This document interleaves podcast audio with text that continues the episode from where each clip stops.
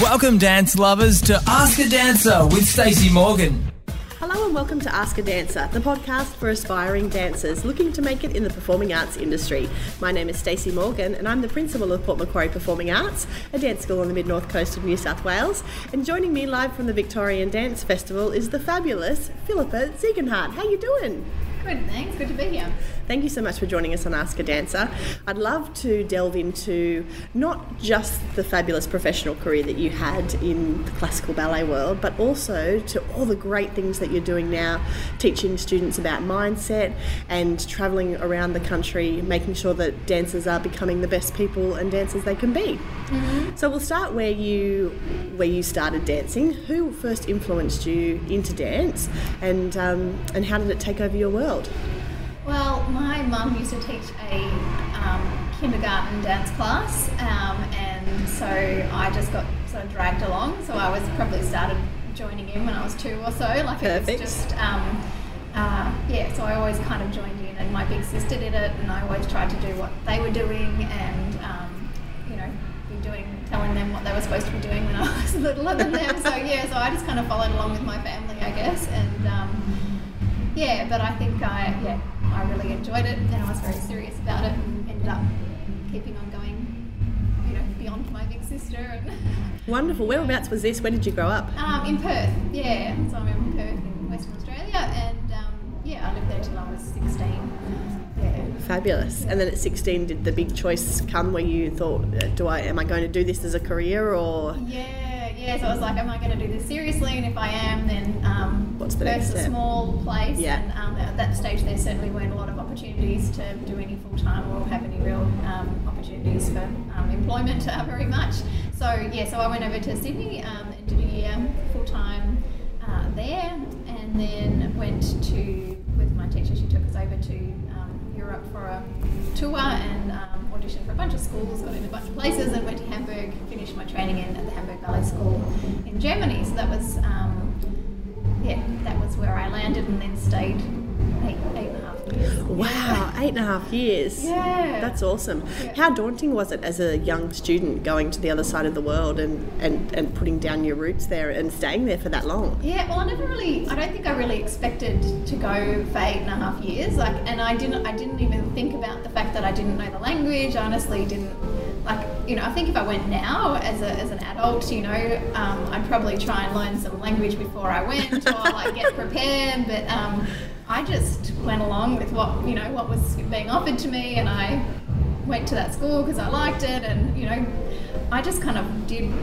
You know, I didn't even think. I actually didn't even think I wasn't daunted. It just kind of, I just went along with it. And um, how much of that yeah. do you think is um, due to the fact that, as a classical ballet dancer, so much of your um, so much of the discipline of ballet is being told what to do. So your teacher tells you what the technique should be they give you corrections they tell you what time you need to be there. You know class starts at this time. It's a very structured world. Yeah, do you think yeah. that kind of influenced?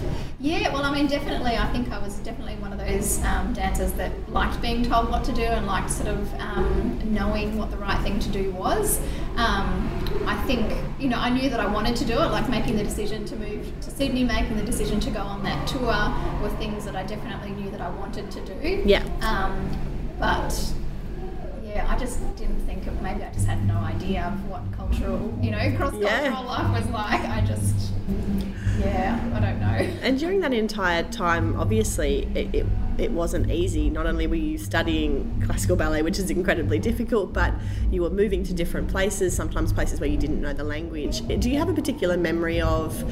something a time that was really hard, a struggle, something that you you know you worked through, but you think back and go, oh, that that was tough.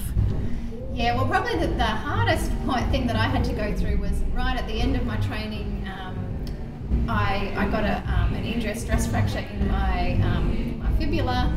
Um, I'd, it was February. I just, you know, the whole of January we'd been, I'd been, I was in the school, but went on tour with the company to Paris, and we'd been doing Swan Lake and just doing lots of little you know, temps levés. Yep. Um, and I yeah, so I'd, I'd, got a stress fracture, and I just got my contract, did this tour, tour, and then found out that I had the stress fracture. And so that was February, and um, so I had a job for when I finished my training in June, and then the next after summer I was I had an employment. But that whole um, last um, few months of my training, I was out, and um, you know, for whatever reason, got you know not great advice and not great treatment, and ended up being off altogether for nine months.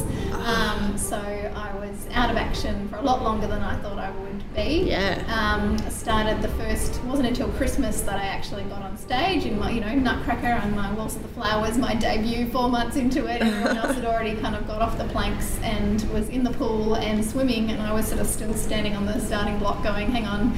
Um, and that I think that was really hard for me. Um, finishing my training was hard, but you know, but then starting a career and not being able to do anything. Yeah, um, and being on the other side of the world, away from your friends and your family and your support network, that Yeah, that I did come home. good. I came home. Oh, in you the, did? the break in the Ah. summer break. Um, well, Australian winter, but Yeah. European summer. And I came back, and I actually that was where I got some really great treatment and advice um, from a physio in Perth.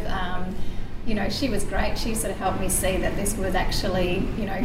Nine months seems like forever, but how many years do you, you know would I like to have a career for? Yes. and you know I ended up dancing for six years. Yeah. So in comparison to six years, nine months was actually relatively short. Yeah.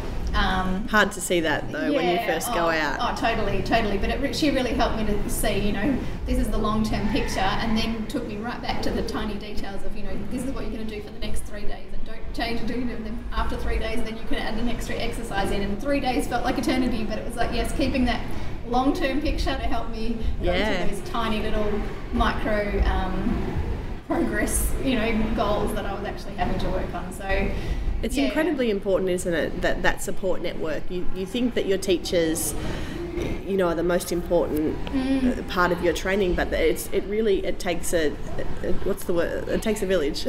that that kind of you need good people supporting you that are that are well rounded, that are looking after your, uh, your your rehab and your injury prevention and your injury management and, Yeah, and all that and that I think that's it. what because now I'm working at the Australian Ballet School doing you know as, as a counsellor there, and um, you know, and I see it with students who get injured. They um, you know, the dance teachers are great help for when they're in the in the studio, and they, you know, but sitting in a studio watching is so hard. Ah, you know, when you're yeah. injured and you can't do it, you just think of all the things that you're not able to do, and seeing everyone else progress makes you feel like you're going backwards, and um, and I think that's where you know teachers as well find it hard to know how to you know how do you help because you, want to help them with dance, but sometimes.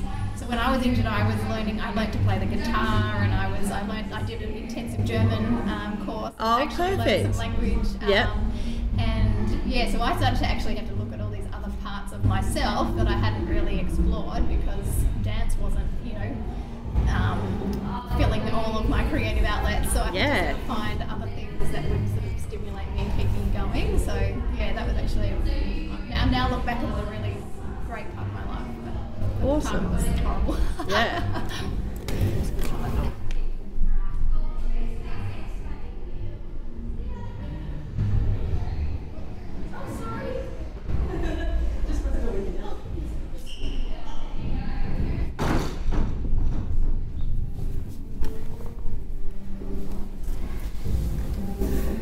So that leads so perfectly into what you're doing now, which I just find so fantastic um, with Stage Minded. Tell us about your, not just your role at the Australian Ballet School and consulting with several different full time schools, but, but your business. Yeah, so with Stage Minded, um, I it's really it's my passion to actually equip dancers and performing artists, whether they're professionals or pro-professionals, with those kind of mental skills and the things that everyone expects you to have and know how to do, but no one sort of teaches you in ballet school. So how to be confident, um, how to get yourself motivated, stay motivated, handle the competition and the criticism and the pressure, um, and actually be able to own your progress and your career as a you know you're independent you're actually on top of this rather than being dependent on those teachers to tell you what to do all the time. So i think that's where um, having studied counselling and then seeing that there actually really are solutions and researched you know evidence-based ways of coping and um, yeah we just need to I so i'm really passionate about getting those those um, skills and strategies for, into into dancers' hands so that they can actually, yeah, feel like they've got it together. Yeah. Because I just remember feeling like, yeah, I didn't know what I was doing and didn't really know where to turn, but felt like I had to have it, you know, I had to. I had to know what I was doing, and I should know. Yes. And, I And why don't ask- I? And I couldn't ask for help, so Yeah. it was just like I think that's where I just want them to know there is actually resources and information. Um, yeah, so that's what I'm trying to provide. Awesome. Uh, as far in terms of the resources and information, you've got uh, you, people can access you obviously if they're coming to your school, but you've got online resources that people can reach out and get as well. Yeah, so um, I have uh, Believe in Yourself, which is a five week program on confidence and how to get over self doubt, which is, I think, the number one thing that every dancer, and I know was a big part of my journey. Um, Yep. How to actually, um, yeah, have that confidence and that belief in yourself and handle your self talk when you get all negative. Um, um, and that inner critic gets takes over. So um, that's that's a five week course working on that. Um, I have a mindset school which has got a lot of different um, topics we cover in there about how to actually build a really solid mindset um, to set goals and use imagery and visualization to help you improve your performance. So that's like a there's 12 modules of that. It's a, a big, a big meaty one. Yeah. Fabulous. Have you? Do you have any student? Well, for the student that's sitting at home listening to this and mm. thinking, "That's me. I have that negative talk. I don't have the confidence that maybe other people in my classroom seem to have." Mm-hmm. What advice can you give them for for reaching out and and being able to connect with you and and get the advice that they need? Yeah, well, I think it's it's that big um, fear that I, if I admit I have a weakness, um, that's terrible, and it means that I'm not good enough. Um, I think that's the hardest thing um, that I had to go through um, in terms of when you actually ask for help and you get advice.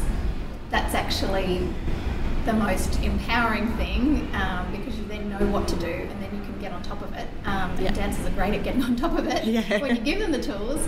Um, and so it's just getting over that hump of actually asking for help. Um, but I mean, the research all shows the number one resilience factor is having access to strategies and skills and support. Um, if you have someone to ask when you're um, struggling with someone, if you can ask someone for help and you can get some good advice, then you're going to bounce back from whatever you're going through.